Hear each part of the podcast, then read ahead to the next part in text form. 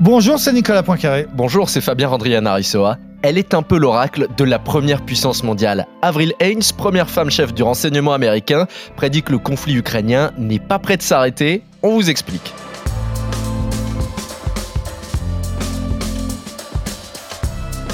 De libraire indépendante à espionne, le scénario pourrait être tiré d'un blockbuster, mais c'est le parcours improbable d'Avril Haines, une femme aux mille visages, propulsée au premier rang depuis le début de la guerre en Ukraine.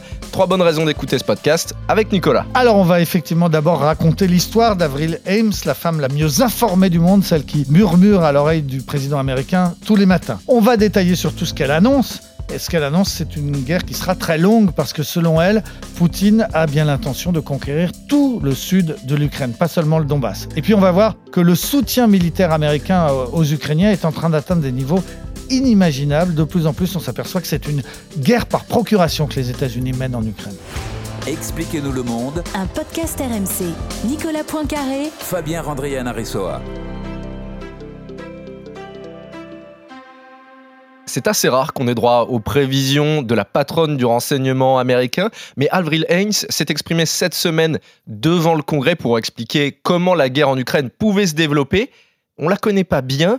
Et selon les périodes de sa vie, Avril Haines, c'était une toute autre personne. Alors oui, c'est une femme qui a un parcours euh, tout à fait étonnant. Elle est née à New York, son père était prof, sa mère était euh, peintre. Et puis, euh, juste après le bac, elle décide de partir au Japon. Pourquoi ? Pour apprendre le judo. Elle va passer un an à faire du judo. Donc c'est déjà un parcours original, mais c'est que le début. Ensuite, ça va être assez incroyable, puisqu'effectivement, elle rentre aux États-Unis. Elle s'inscrit à la fac de Chicago en physique théorique. Elle est pratiquement la seule fille de sa classe. C'est très particulier. Et en même temps, elle se passionne pour la mécanique automobile. Elle passe ses week-ends, la semaine, elle fait de la physique et le week-end, elle fait de la mécanique. Elle répare des euh, moteurs. Parallèlement, elle passe son brevet de pilote. Elle a en tête d'essayer de traverser l'Atlantique dans un tout petit euh, bimoteur. Elle va tenter euh, l'expérience et elle va se crasher. Elle va avoir un accident d'avion. Heureusement, avant d'être euh, au-dessus de l'océan Atlantique, à terre, elle va s'en sortir et, et laisser tomber ce projet de traverser l'Atlantique. Mais elle n'a pas tout perdu dans l'histoire parce qu'elle va tomber amoureuse de son instructeur, celui qui devait l'accompagner dans cette euh, traversée et qui est aujourd'hui encore euh, son mari. Avec ce mari, elle décide de se lancer dans une autre aventure tout à fait différente. Ils rachètent ensemble un bar louche, un bar qui appartenait à la mafia à Baltimore, qui servait un petit peu de bordel aussi, il y avait de la prostitution dans ce bar. Elle le rachète parce que la police vient de le fermer et elle y monte une librairie, café-librairie, dans laquelle une fois par mois, elle organise des lectures érotiques, auxquelles elle participe, elle lit des textes érotiques dans sa librairie. Tout ça fait quand même un parcours assez particulier. Et puis finalement, alors sa carrière va prendre une toute autre direction parce qu'elle va faire du droit. Elle va s'inscrire dans une grande fac de droit. Elle en est diplômée. Elle devient avocate. Elle est euh, parallèlement militante euh, au Parti démocrate. Et là, elle commence une carrière de juriste qui fait qu'un jour, euh, Obama va la repérer, va l'embaucher comme conseiller juridique à la Maison-Blanche, va la trouver excellente. C'est une Une énorme bosseuse, elle travaille beaucoup. Et finalement, Obama va la nommer numéro deux de la C I A et c'est comme ça qu'elle arrive dans l'univers de l'espionnage. Pour se rendre compte à quel point son parcours est exceptionnel, il faut une petite échelle de temps. Elle était libraire indépendante. quinze ans plus tard, elle est numéro deux de la C I A. Première femme à ce poste et depuis, elle n'a fait que grimper. Oui, parce que Joe Biden, donc finalement, va lui faire gravir la marche supplémentaire. Il la nomme chef du renseignement national. Ça veut dire qu'elle dirige les dix-huit agences américaines qui font de l'espionnage. Alors, on connaît surtout la C I A, la N S A, donc qui fait des écoutes, et puis d'autres. Rien que la C I A, c'est cent mille espions qui travaille, et donc elle est la patronne de ces cent mille espions. C'est pour ça qu'on dit que c'est la femme la mieux informée du monde. Et donc tous les matins à neuf heures, elle rentre dans le bureau de Joe Biden et elle lui fait un brief sur les infos les plus confidentielles de la planète. C'est vraiment la chef de tout l'espionnage américain. Les renseignements américains, ils se sont montrés très fiables sur la manière dont allait se dérouler l'invasion en Ukraine. Et leur prévision, eh bien, c'est que ça va continuer, ça va même aller encore plus loin. Écoutez ce que dit Avril Haines. Les Russes vont redoubler d'efforts, mais même s'ils remportaient la victoire, nous ne pensons pas que leur conquête du Donbass mettra fin à la guerre. Poutine se prépare à un conflit prolongé en Ukraine et il continue de vouloir atteindre des objectifs bien au-delà du Donbass.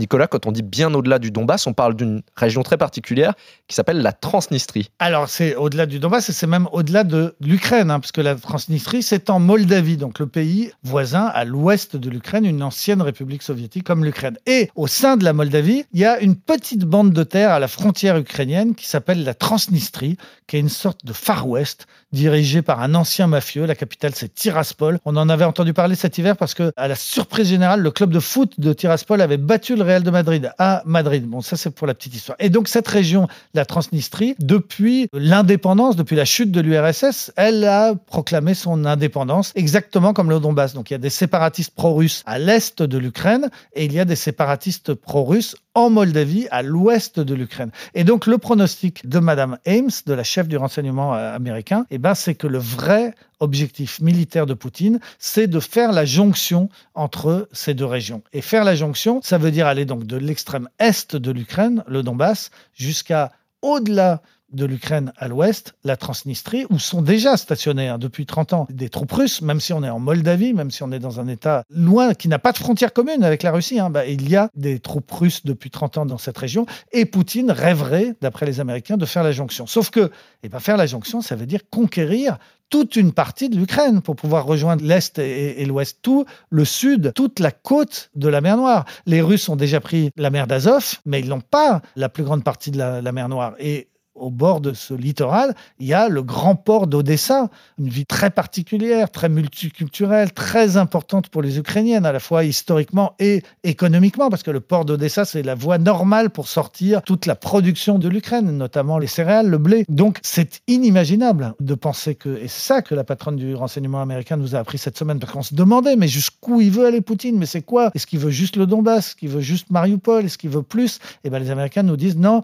il veut beaucoup plus, il veut faire la jonction entre ces deux zones pro-russes euh, séparatistes, la Transnistrie et le Donbass, et donc il veut conquérir tout le sud de l'Ukraine. Et c'est pour ça qu'elle annonce une guerre longue, parce que bah, ce sera même une guerre interminable. Si Poutine veut vraiment cet objectif, il va pousser, pousser, pousser jusqu'à ce qu'il l'ait, et les Ukrainiens vont jamais accepter. Renoncer au Donbass, renoncer à la Crimée, d'accord, mais renoncer à Odessa, renoncer à l'accès à la mer, renoncer à tout le sud du pays, jamais. Donc voilà pourquoi les Américains nous annoncent une guerre longue.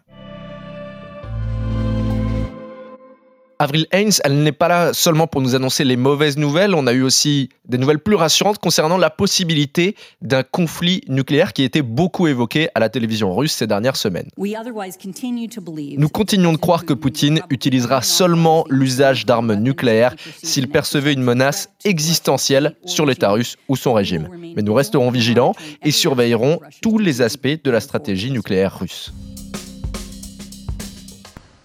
Vu le climat de tension qu'il y avait ces dernières semaines et toutes les simulations à la télévision russe qui montraient, voilà, on pourrait frapper Paris en cent neuf secondes, et cetera, et cetera, concernant la possibilité d'un conflit nucléaire, c'est plutôt quand même rassurant. Oui, ce qu'elle dit, Madame Haines, c'est « Poutine n'utilisera pas l'arme nucléaire, sauf, elle ajoute quand même, sauf si il pensait que l'existence même de la Russie était en cause, sauf si, par exemple, il avait la certitude que l'OTAN allait intervenir ou se préparait à, à intervenir. » C'est important qu'elle dise ça, parce que ça veut dire que les Américains sont conscients de la limite de ce qu'ils peuvent faire si vraiment le, le, les forces américaines, l'OTAN, euh, intervenaient encore plus dans cette guerre. Alors, dit-elle, il y aurait un risque nucléaire, mais si on on sait, nous, euh, où on devra s'arrêter. Alors, selon elle, il n'y a pas de risque nucléaire. Ouf hein, on dit ouf parce que quand même, euh, bah, ce serait nous hein, qui serions en dessous de ces bombes. Alors, ce qu'il y a d'intéressant, c'est qu'elle ait dit ça donc, cette semaine, début de semaine, devant le Congrès à Washington. Et quelques heures après, la Chambre des représentants, toujours à Washington, a voté une nouvelle aide financière et militaire américaine à l'Ukraine. Et on attend des sommes absolument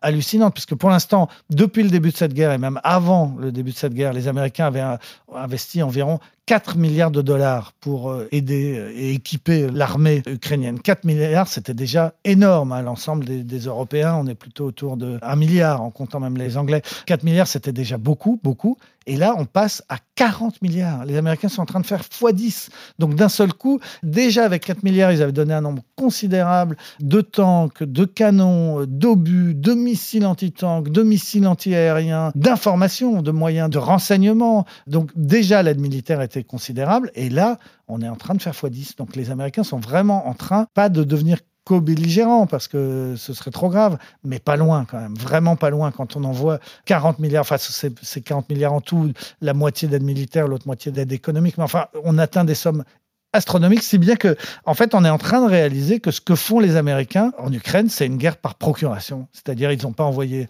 un seul boys, il n'y a pas de soldat Ryan, ça les sauver. Il n'y aura pas un mort américain dans cette guerre. Mais par contre, effectivement, ils sont de plus en plus partie prenante de, de ce conflit. Et il se dit à Washington eh bien, que les militaires américains sont très satisfaits de cette situation. C'est-à-dire que s'en prendre à leur vieil ennemi, l'armée rouge, l'armée soviétique, aujourd'hui l'armée russe, avec autant d'efficacité, lui porter des coups aussi durs, sans risquer la vie d'un seul de ses soldats, mais même pas en rêve. Ils imaginaient qu'un jour, ils arriveraient à faire quelque chose d'aussi efficace. Donc, c'est pour ça aussi que ça risque de durer, ce conflit, parce qu'on vient de voir que Poutine a des objectifs militaires très, très ambitieux, qui veut casser l'Ukraine, mais on voit aussi que les Américains, tout ça les arrange. Plus ça durera, plus ils porteront des coups dur à leur éternel ennemi, l'armée russe.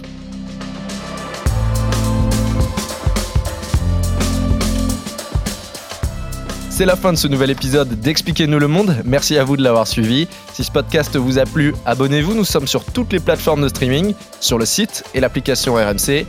Parlez-en autour de vous. Prenez soin de vous. À la semaine prochaine. À la semaine prochaine, Fabien. Retrouvez Nicolas Poincaré dans Apolline Matin. Tous les jours à six heures vingt et sept heures cinquante sur R M C.